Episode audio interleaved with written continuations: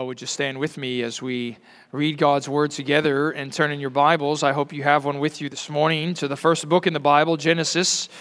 Bible's book of beginnings, particularly chapter 35, is where we find ourselves this morning in our ongoing study through the Bible's first book. We come once again today in our uh, study of Genesis to a rather large text as we want to look at all of chapter 35 and all of chapter 36. And kids, that means if your math is correct, or at least if my math is correct, that means we've got 71 verses to look at together this morning.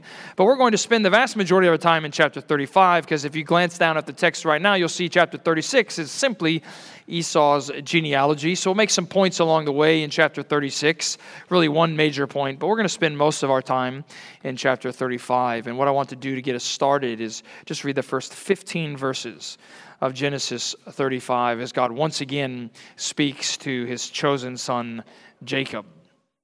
And then I'll pray for our time and, and we'll begin. So let us hear now as God speaks to us through his word. And God said to Jacob, Arise, go up to Bethel and dwell there. Make an altar there to the God who appeared to you when you fled from your brother Esau. So Jacob said to his household and to all who were with him, Put away the foreign gods that are among you, and purify yourselves and change your garments. Then let us arise and go up to Bethel, that I may make there an altar to God, who answers me in the day of my distress, and has been with me wherever I have gone. So they gave to Jacob all the foreign gods that they had, and the rings that were in their ears. Jacob hid them under the terebinth tree that was near Shechem. And as they journeyed, a terror from God fell upon the cities that were around them, so they did not pursue the sons of Jacob. And Jacob came to Luz, that is Bethel, which is in the land of Canaan, he and all the people who were with him. And there he built an altar and called the place El Bethel, because there God had revealed himself to him when he fled from his brother. And Deborah, Rebekah's nurse, died, and she was buried under an oak tree below Bethel. So he called its name Allon Bacuth. And God appeared to Jacob again when he came from Padan Aram and blessed him. And God said to him, Your name is Jacob, but no longer shall your name be called Jacob, but Israel shall be your name. So he called his name Israel. And God said to him, I am God Almighty.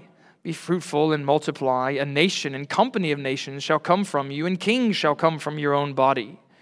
The land that I gave to Abraham and Isaac, I will give to you, and I will give the land to your offspring after you. And then God went up from him in the place where he had spoken with him, and Jacob set up a pillar in the place where he had spoken with him, a pillar of stone, and he poured out a drink offering on it and poured oil on it. So God, so Jacob called the name of the place where God had spoken with him Bethel. The grass withers and the flower fades, but the word of the Lord stands forever. Let's pray together. Father, we do pray for your mercy and your grace. We pray for a fullness of the Spirit as we want to observe your wondrous truth in this text. Open our hearts and our minds to listen with meekness, to respond with humility. Open my mouth that I might speak with clarity and courage, that we might see Jesus Christ, that he might be exalted from this text, and we might see again your faithful promises that you made to us that are all yes and amen in your Son. And we pray these things in his name. Amen. You may be seated. I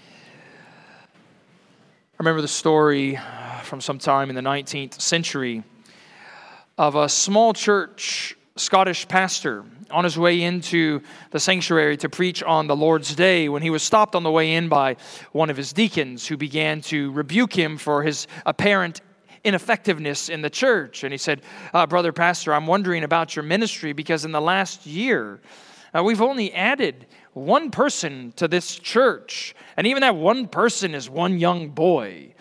And so, as he's, you know, walking up the steps to preach on that Lord's Day and ascend to the sacred desk, he was doing so with an unusually heavy heart, as can often happen in preaching. And as he walked down and began to intermingle with the people in his congregation, that same one young boy came up to him and said, Pastor, do you think if I work hard enough that I could be a preacher one day, that maybe I could even be a missionary. And the pastor laid his hand on this young boy's head and he says, Ah, this makes all the ache I feel all well because, Robert, I do think that you will be a preacher one day. And that Robert was none other than a famous missionary in the 19th century named Robert Moffat, who took the gospel to areas previously unreached in Africa, translated the Bible for the first time into the language of Setswana, and even became eventually the father in law of the famous David Livingstone. And isn't it true so oftentimes in life you are continuing on in your relationship with God, your service to God, your labor for God, but you wonder if actually it's doing anything? You wonder maybe in some ways if God has left you alone, that no longer do you hear from Him, that no longer do you receive affirmation and encouragement from His word and according to His promise. Perhaps it may be some of you in here this morning, your parents, and you're working hard to bring up your children in the discipline and instruction of the Lord, yet you are wondering, will I ever get to see the time when they actually are walking on the straight and narrow? Or it seems as though my steadfastness to Christ is only resulting in more sadness and sorrow in my life. When is God going to come and, and comfort me? And perhaps even as we turn our attention this morning to Genesis 35, Jacob is asking similar questions. He, of course, has heard God's great promises, he's heard God's word delivered to himself visibly and audibly, yet he seems to only reap difficulty and danger along the way, as we saw last week in chapter 34. For many years, we know quite certainly God has remained silent from Jacob, and what maybe he's wondering is God indeed going to again encourage me? Is God indeed going to again give me some sort of affirmation of His grace? And what we see in our text today is God does exactly that. In a way that's somewhat unique, we have a text that's full of characters, little scenes all packed together in the course of one chapter, or really even two chapters, but they're telling us the same theme that we seemingly see over and over in Genesis. Every single chapter reminding us that God is faithful to his promises. Now, that's the theme of our text this morning God's continuing faithfulness to his people. Even in the lowest moments, even after the darkest struggles, God continues to remain faithful to his covenant promises to his people. So it's a text that's not just full of only bunch of characters, uh, which you'll see children if you just kind of glance your way through the text. It's full of burials and births. In particular, there are four different burials that come in chapter 35 alone. And you might want to notice them along the way because they punctuate the story as what we see happening, hence the title of the sermon, is what we find today in our text is the end of an era. As one patriarch will pass away, and really the story will even move on from the next patriarch to his children namely the sons of Jacob. So, what we're thinking about then is God's faithfulness, his constant, continuing faithfulness to his people, in two different parts. Chapter 35, God's faithfulness to Jacob's family. And chapter 36, God's faithfulness to Jacob's enemy, namely Esau. But we'll get there in time. So, if you weren't with us last week, we looked at chapter 34, which is one of the darkest and most difficult chapters in all of Genesis. If you weren't with us, the story went something like this Jacob had arrived safely back in the promised land, but he had stopped short of his vowed destination of Bethel, about 24 hours short in this place called Shechem. And it was a seemingly small mistake that resulted in a rather massive problem. Shechem, who was the prince of the lands, proved to be a, a slave to his lusts as he takes Jacob's daughter Dinah and he lays with her, seizes her, and defiles her. Brings great shame upon the household of Israel. But last week we saw Jacob really didn't do anything about it. He seemingly left it to his sons to deal with a matter of justice and even vengeance upon the wrong done upon Dinah. So, two of his sons, Dinah's brothers, Simeon and Levi. You remember what they do? This great scheme of deception and retribution that results in the annihilation of all the men in Shechem plunders the city down to the last penny. And Jacob, if you glance up to verse 30 of chapter 35, he speaks for the first and only time in chapter 34, and essentially he wonders aloud Do you realize the problem you've brought upon me? That the Canaanites in the land, the other tribes, they're going to come now and enact vengeance upon us because of your vengeance upon Shechem. And that kind of fear, that kind of anxiety is very much in the background as God now comes again to Jacob in chapter 35 to remind him of his faithfulness. For look at God's command in verse 1. He says to Jacob, Arise, go up to Bethel and dwell there. Make an altar there to the God who appeared to you when you fled your brother Esau. Now, kids, you might have to think further back in Genesis chapter 28. That was when Jacob was last in Bethel. This place, remember, he was sleepy at night, and what does he roll underneath his head as a pillow? Well, a very comfortable rock. And in that middle of the night, God shows up in this great famous stone staircase dream and delivers to Jacob all of these astonishing and amazing promises. And Jacob's so struck with the moment that he makes this vow to God. He says, Okay, if you're going to be with me, and he trusts that God's going to be with him and bring him back to this place, he says, I'm going to return to Bethel and worship you here. And so along the way, we've mentioned in previous weeks, well, why hasn't Jacob actually then made it all the way back to Bethel? Because it's hard to know the chronology of the passage. But it seems like he may have stopped short in Shechem for something like a decade, certainly several years before getting back to Bethel. And it's now God comes to him in the midst of his fear, in the midst of anxiety, in the midst of his family turmoil, and says, Jacob, it's now time to do what you said you were going to do. Arise, go up to Bethel. And it was a literal ascent that he was going to have to make because Bethel was some thousand feet above where Shechem would have been. But really, in the text, it's more of a spiritual ascent that Jacob has to make. It's a return, it's a, it's a rededication, it's even repentance that God is calling for in his command. And you'll see that based on Jacob's command that follows. Look at verse 2. He says to his household and to all who are with him, Put away the foreign gods that are among you, and purify yourselves, and change your garments. And maybe you're like me and you wonder, well, where did these foreign gods come from? Right? This is the covenant leader of the covenant home. And Jacob's now saying so many years later, maybe even decades later, okay, it's time to get rid of all the idols. Well, it could have been those that Rachel had taken from her father Laban so many years prior. It's certainly possible, as Jacob's sons plundered the city of Shechem, that they also included in that plunder what they gathered to themselves was the idols of those city. Whatever the reason was, the family says, Yes, it's time. Uh, it's an act of repentance, isn't it? Look at verse 4. So they gave to Jacob all the foreign gods that they had and the rings that were in their ears. Now, kids, it might sound funny. They gave Jacob all their earrings. But at that time in the ancient East, it was very common to wear idols as earrings. There was even this magical power they believed belonged to jewelry that if you kind of combined jewelry with religic, uh, religious devotion, there would be this kind of innate protection that would come from wearing these idols on your ears. And so they take all of these idols off their ears, whatever idols they had to find that were lounging around and hiding their way within the tents of Jacob, and you'll see that they bring them into a great heap. And what does Jacob do? The end of verse 4 Jacob hid them under the terebinth tree that was near Shechem. And the verb in Hebrew for hid, it actually is more like we would speak about today as he dumped them. He dumped them underneath the earth, underneath this tree. And it shows us once again in the story of Scripture this kind of ironic nature of idolatry. Right? We've seen it in chapters past in Genesis. Uh, Laban's gods were not powerful enough to prevent themselves from being kidnapped. All of these gods are not strong enough to prevent themselves from being buried under the earth. That idols, false gods, are never powerful to actually do what they supposedly can do.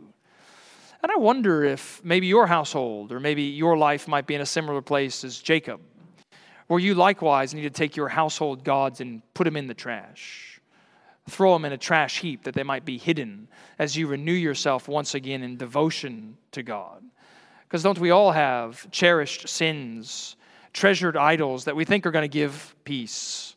prosperity, provision, even protection. And we realize, of course, in accordance with God's word, they don't prove to do any of that.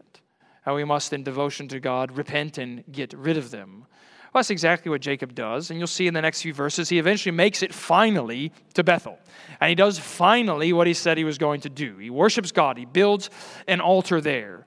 But interrupting this scene of worship is another burial that's altogether unexpected. Look at verse 8. And Deborah, Rebekah's nurse, died, and she was buried under an oak below Bethel. There's a couple of interesting things about verse 8. First of all, students, when was the last time you heard Deborah's name in Genesis? You should say, never, because she's never been named in Genesis. Uh, it probably is the nurse that was mentioned in chapter 25, verse 49, the nurse that went with Rebekah when she married Isaac.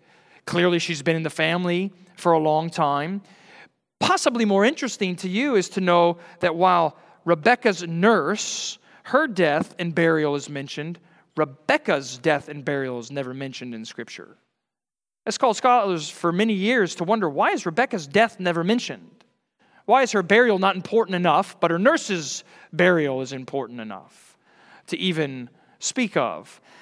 Well, it's possible in the chronology of the text that she's long been dead by this point, and it just doesn't make sense to talk about it because she didn't die along the way like Deborah did. And if that's the case, of course, Jacob spent decades of his life, really after he left his mother, never seeing her ever again. It's also certainly possible in the nature of the text that this is the, the narrator's kind of subtle way of pronouncing judgment upon Rebekah for her deceptive nature and scheming that we've seen in chapters past, that even her death and burial wasn't worth a mention in the text. Whatever it is, clearly, verse 8, Jacob is burying a beloved member of his household. I don't think it's a stretch for us to assume, therefore, that there would be a degree of sadness in such a funeral. And it's important for us to note, isn't it? Because as God is going to continue to reveal his faithfulness in the rest of this passage, we just see it over and over. God keeps being faithful to his promise. What we likewise see in these burials is Jacob's sadness increases. And sometimes maybe we need to remember that, don't we? That God is faithful to his promises, but his faithfulness doesn't erase or eliminate all sadness from life.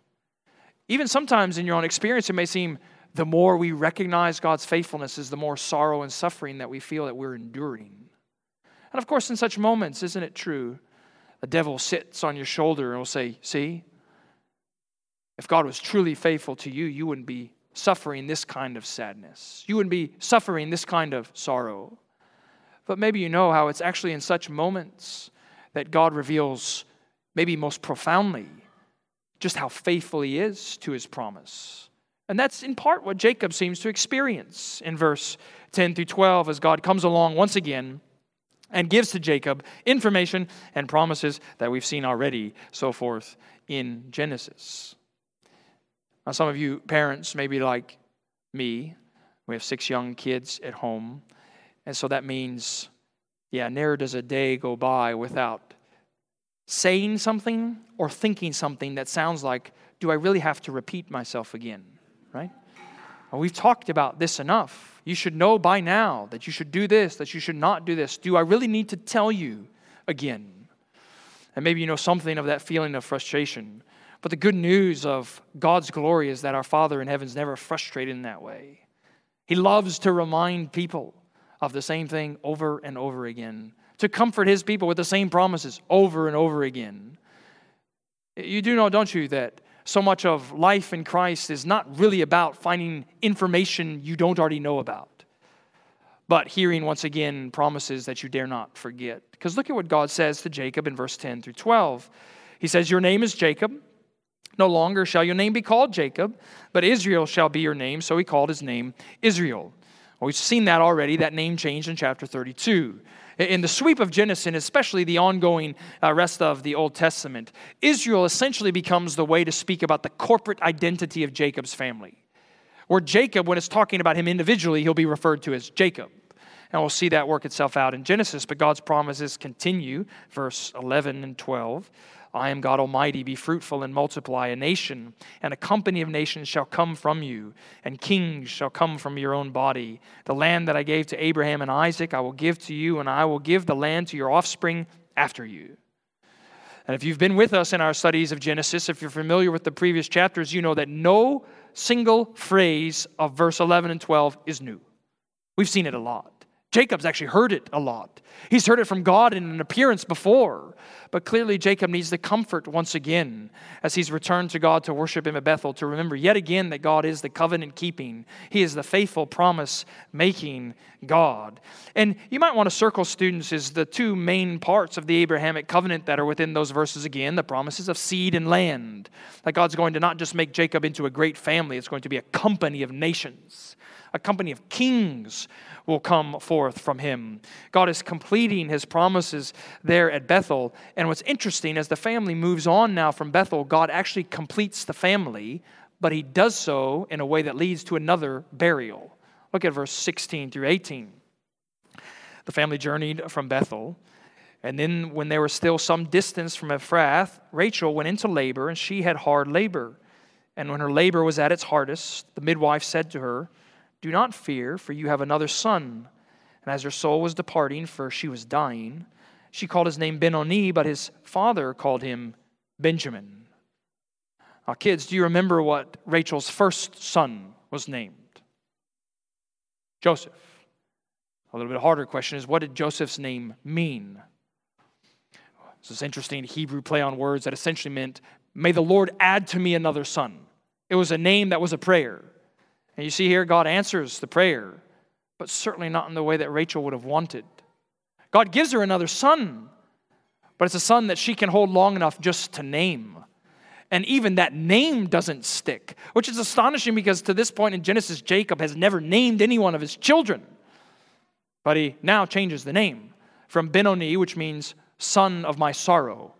It makes sense with certainly her anguish and hardship in, in bearing this child and obviously resulting in her clear death. She knew she was getting ready to die. Her soul was departing. Well, Jacob changed it from son of my sorrow to Benjamin, which means son of my right hand.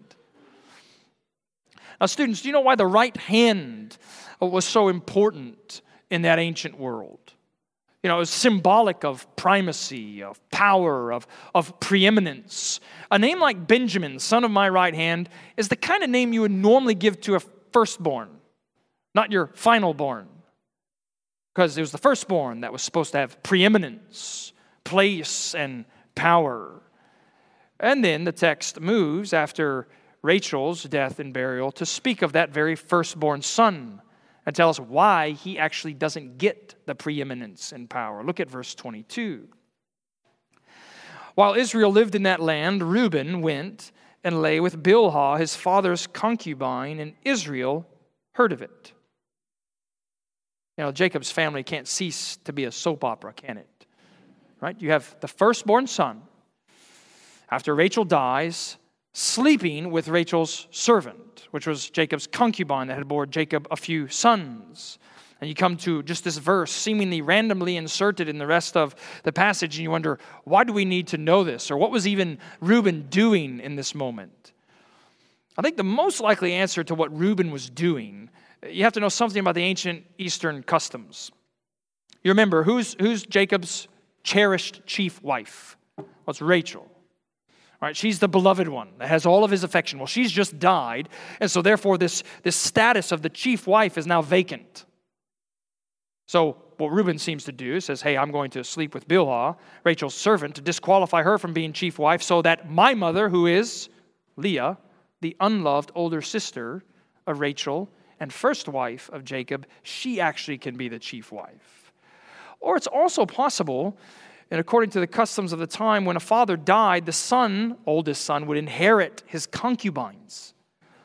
That it's a very striking way and certainly troubling way in our culture today for Reuben to, in, in a way, stake out his claim on the inheritance by doing what he did in this gross sinful deed. Well, the text doesn't tell us here, does it, at the end of verse 22, that Jacob again does anything about it, says anything about it. Well, he's going to several years in the future. Flip over to verse 3 and 4 of chapter 49. We said last week in chapter 34, what we saw is the reason why Simeon and Levi forfeited their right to the inheritance as the second and third born sons of Jacob. Here's why Reuben forfeits his right to the inheritance. If you don't know the context of chapter 49, Jacob's on his deathbed. He's got these kind of spirit wrought prophecies he's making of each child. And he begins with Reuben, and what does he say? Verse 3 and 4 Reuben, you are my firstborn, my might and the first fruits of my strength, preeminent in dignity and preeminent in power. It sounds like you are the son of my right hand, unstable as water you shall not have preeminence. Why? Because you went up to your father's bed and you defiled it, he went up to my couch. So, in thinking he was going to stake a claim to it all, Reuben forfeited it all. And kids, I hope you know that sinful strategies such as this never can deliver on what they promise. They only, of course, bring misery in the end. That only God can deliver on his promises, which is how the chapter rounds out. It's got two more promises of God. It's emphasizing his faithfulness unto. You'll see in verse 22 when Israel lived in the land. I'm sorry, verse 22 at the end. Now the sons of Jacob were 12, so they're completed. There's 12 sons. God has made good on his promise to multiply Jacob's family, which will be eventually multiplied indeed into a company of tribes and nations. But not just the promise of multiplying his family, also the promise of restoring Jacob to his father, Isaac, which God had declared to Jacob in chapter 28. He said, I'll bring you back to your father's house. Well, look at verse 27 and following. Jacob came to his father Isaac in Mamre at Kiriath Arba, that is Hebron, where Abraham and Isaac had sojourned. Skip down to verse 29. And Isaac breathed his last. The old King James says he gave up the ghost, which is where we actually got that phrase from. At the age of 180, Isaac died and was gathered to his people, old and full of days, and his sons, Esau and Jacob, buried him. So the text is structured in such a way to let us know, it's signaling for us it's the end of an era. A patriarch has died. And then, by virtue of what comes in chapter 36, it's now telling us the trajectory and the future of the, the son that wasn't chosen, just as the text did way back when with Ishmael, when the story moved from Isaac to Jacob, from Abraham, Isaac to Jacob. And so it's reminding us that God's not just faithful only to his family, God is also faithful to Jacob's enemy. Because remember, Esau is Jacob's arch rival. His nation, detailed now in chapter 36, is the great initial stumbling block in threat to Israel when they are wandering their way into the promised land. So then we move from faithfulness to Jacob's family to God's faithfulness to Jacob's enemy. Because God did promise through Jacob, in, I'm sorry, through Isaac in chapter 27, that Esau was going to be a great nation. He would serve Jacob for a while, he would serve Israel for a while, but eventually Esau and Edom would break out from under that yoke. I have a friend who's very much into fantasy football, as you might know, coworkers or friends that are likewise very much into fantasy football. And, and one of these guys that he loves to have on his team in recent seasons. Evidently, is this receiver for the Los Angeles Rams named Cooper Kupp. And Cooper Kupp made a splash years ago, or at least his coach, college coach, made a splash years ago when he was training and getting ready for the combine and draft day. And the coach was regaling, regaling other coaches in the NFL with stories of Cooper Kupp's addiction, which was an addiction to watching game film. He was married as a young student, so he had a wife in college, and it was normally his custom that he would leave her at midnight and go to the training facility to watch game film, all in an effort to know his opponents. And for the original audience listening to Genesis for the first time, Genesis 36 is really here in that kind that similar kind of way. You must know your opponent. Israel, you're getting ready to go into the promised land. You're going to soon run into this great nation of Edom. You need to know where they came from. You need to know that they are strong. You need to know that they are significant. Because just glance your way through the list of names that comes in chapter 36. They're many, they're full of tribes, they're full of chiefs, but it's all meant to highlight this essential point that's kind of this repetition you get throughout chapter 36. Look at verse 1. We're told these are the generations of Esau, that is, Edom. Skip down to verse 8. So Esau settled in the hill country of Seir. Esau is Edom. Look at verse 19. These are the sons of Esau, that is, Edom, and these are their chiefs. The final verse in the passage, verse 43 these are the chiefs of Edom, that is, Esau, the father of Edom, according to their dwelling places in the land of their possession. So, the original audience, they must have surely heard that connection, right? Edom that we're getting ready to have to confront, that we're getting ready to run into, that is Esau the nation of the unchosen brother, the arch rival of our father Jacob and Israel. And surely meant to, of course, as they've just listened to the entire narrative, remember that God promised to protect them from all of their enemies, to deliver them safely into the promised land. But in a striking way, we, we dare not miss, we have to see God's faithfulness to Jacob's enemy. Uh, you know a God that is so rich and sovereign and abundant in his mercy and grace that it's not isolated only to his covenant family. He sustains all people. He gives life and breath to all people. He prospers any nation according to his sovereign decree, even when they aren't included in his sovereign covenant. His mercy still falls on people like Esau, like Edom. So immense is God's faithfulness to his promise, to whomever that promise belongs. God is continuing in his faithfulness to Jacob's family. I had a friend years ago that had this album that came out, the CD that he would always play in his car, and we were in this season of soccer playing. We were driving around long hours pretty frequently, and he had this thing on repeat. And whenever you got to the final song, it actually you know went silent for a couple of minutes until a new song came forth, and it was this bonus song, you know, that you can sometimes get off old albums. And it was just an acoustic guitar that just kind of began strumming, and the singer songwriter began to sing what was titled One Chord Song. And it was genuinely a one chord song. Everything was in the key of G. He was only playing one chord throughout the entire three minute little ditty. And you could be forgiven for thinking there was actually more chords in there. He was using different voicings for the, the key, different voicings and shapes for the key of G, the chord of G. But in the end, it was still one song telling one story, just using different variations. And in a similar way, Genesis is doing the same thing. I hope you've noticed this. It's one song telling one story, the story of the covenant keeping, faithful God who brings about his promises to pass, just as he said they would come to pass for his covenant people. But that song of faithfulness, that one chord song of God's trustworthy steadfastness, it does have variations along the way. It helps us know something of the, the richness and the fullness of his faithfulness. And as we begin to close, I want to point out just a couple of these variants, if you will, these different voicings of God's faithfulness you find in the passage. So, the first of which is God is faithful to correct, to convict his people about their sin. Because if you look again at verse 2, Jacob's response to God's command of chapter 35, verse 1, is clearly that he needs to repent and rededicate himself to God. Maybe it shouldn't be striking to me, but it is. You know, Jacob had received so much of divine grace from God, appearances, commands. Jacob is well old by this time. However old he is, I don't really know. Certainly north of 100 by this point, it seems. And yet he still needs God's faithfulness of conviction.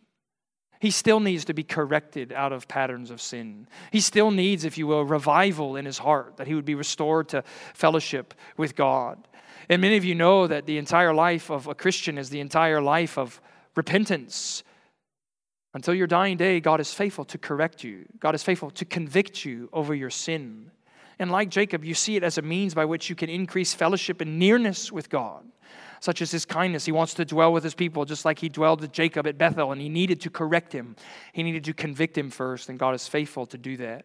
Also, God is faithful to carry his people through danger. Look back at verse 5. So he's journeying from Shechem to Bethel. And as they journeyed, the text says, chapter 35, verse 5, a terror from God fell upon the cities that were around them, so they did not pursue the sons of Jacob. So maybe Jacob was genuinely right to feel this fear at the end of chapter 34 that the nations, the tribes of the Canaanites, were going to come against him. But as they're on their way to Bethel, God says, I'm sending my terror before you. You need not fear anything. I will carry you through all the way through such danger. And don't you want to know what the terror was? God is going to use almost the exact same language in Exodus 23 of the nation of Israel just redeemed out of Egypt. He says, I'm going to send my terror before you, which in context there, verse 22 and 27 of Exodus 23, is his angel. We don't know what the terror was, what the dread was, what the intimidation was that went before Jacob, but whatever it was, it protected him. And maybe you're in here this morning and you don't need to only be convicted of your sin, you need to be reminded that God is faithful to carry you through danger. And when all around the world seems to oppose you, enemies seem to encompass you on every side in a way you can't possibly see or possibly can't comprehend, God still is sending his protection before you surrounding you with his majesty and his dread that you might be protected all the way to the place that he has told you to go. He's faithful to convict, he's faithful to carry. Finally, he's faithful to complete his promise. I hope you see how God has completed already here now by the end of chapter 35 a number of promises that he made to Jacob. Uh, I promise, I'll, I'll bring you back to the promised land. Well, that promise is complete. I've promised to multiply your offspring with the birth of Benjamin. That promise is complete. And yet it's pointing us, isn't it, even the very birth of Benjamin to the final completion of all of God's promises? Because look back at verse 19 of chapter 35. Rachel died after giving birth to Benjamin, and she was buried on the way to where? Bethlehem. I hope you see the echo, don't you? The son of Jacob's right hand born in Bethlehem. God completing a promise. So many centuries in the future, what would he do? The son of God's right hand born in Bethlehem to complete all of God's promises. And so God continues to correct his people and convict them about their sin through his son, Jesus Christ. He continues to carry them through danger. Through his son, Jesus Christ, he continues to complete his promises because they're yes and amen in Jesus Christ. He's not just the son of God's right hand, he has ascended to where? The Father's right hand, where he continues to minister to us. He continues to pour out upon us blessings and benefits from his faithful kindness towards us, we who don't deserve it, just as Jacob didn't deserve it, such as the immensity and the eternality of God's covenant faithfulness in his Son, Jesus Christ. Let's pray together.